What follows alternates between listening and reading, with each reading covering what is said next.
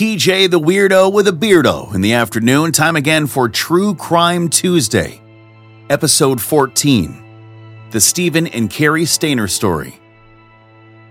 Two brothers made national news in the late 70s because of a series of brutal murders in Yosemite National Park in the Sierra Nevada mountains of California.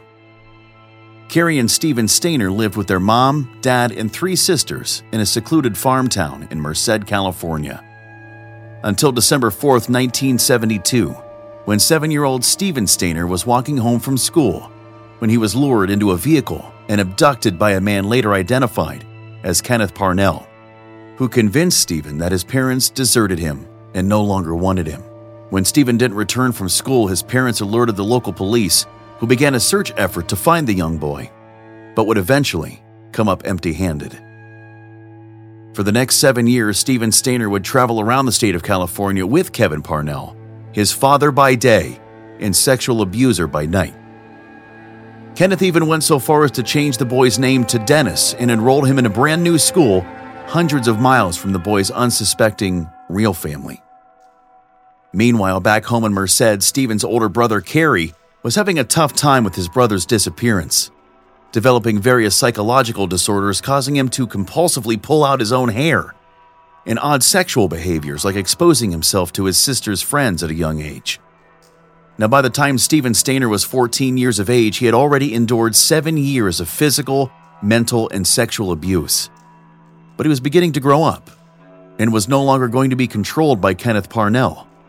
So, in February of 1980, Parnell planned to capture a new, younger boy Parnell traveled to a small town of Ukiah, California, and abducted a five year old boy named Timothy White as he was walking home from school. Over the next few weeks, Steven watched Timothy suffer from the separation anxiety of leaving his family and decided he was going to put a stop to it once and for all. So on March 1st, 1980, Steven waited until Kenneth Parnell was at work and fled with Timothy, and the two hitchhiked to the next town, where Timothy told police everything that happened to him. But since so much time had passed since his original abduction, the only thing Steven could remember from his old life was, I know my first name is Steven, which became the most iconic moment in Steven's remarkable story. And as happy as a moment as it was reuniting with his real family, returning to life at home in Merced was not easy.